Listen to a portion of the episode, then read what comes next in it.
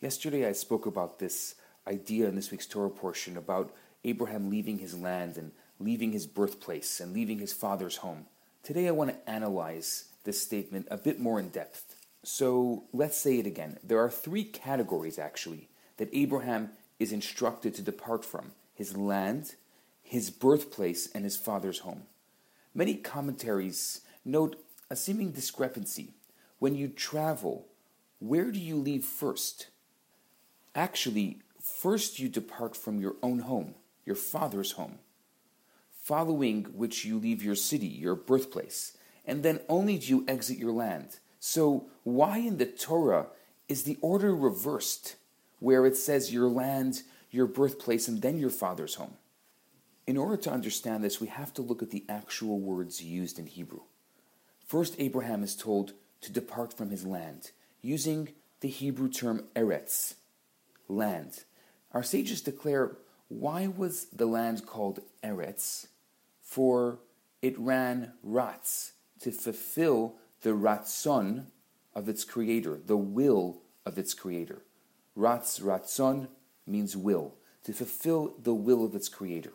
When Jewish mysticism searches for parallels within the human soul and the human experience, Eretz is considered a reference to Ratzon, to our will, to a person's will.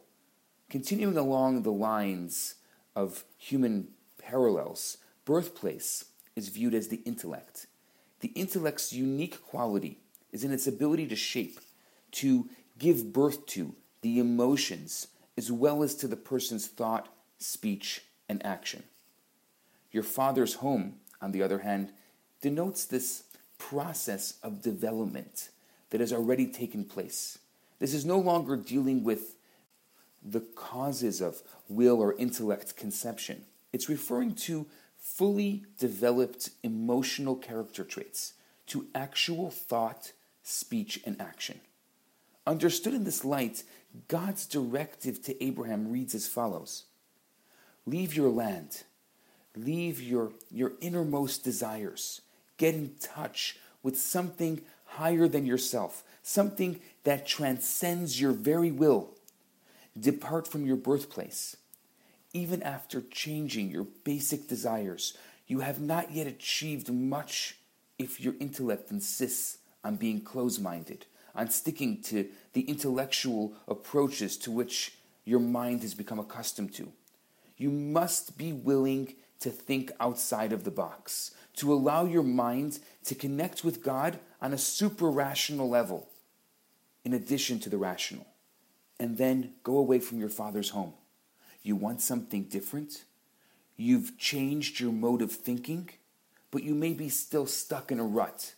When it comes to practical action, when it comes to your actual character traits, you may be locked into the habits and customs that have become your way of life. Make sure to shake that boundary as well. This may be the last step of your journey, the hardest part of change to implement, but it too is imperative. If you are to leave your limitations behind and journey to God's promised land, this is the only way. I wish you a Shabbat Shalom. Hi, Rabbi Bernath here. I have some great news for you.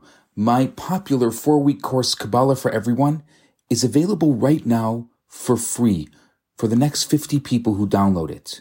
All you have to do is go to www.theloverabbi.com, scroll to the bottom of the page, and you're going to see the download button right there. In this course, I talk about the Kabbalistic secrets to relationships, to wealth, to happiness and balance. This special offer has been dedicated in loving memory of Ellie Dorfman. I look forward to hearing from you and hope you enjoy the course. Now on to today's episode.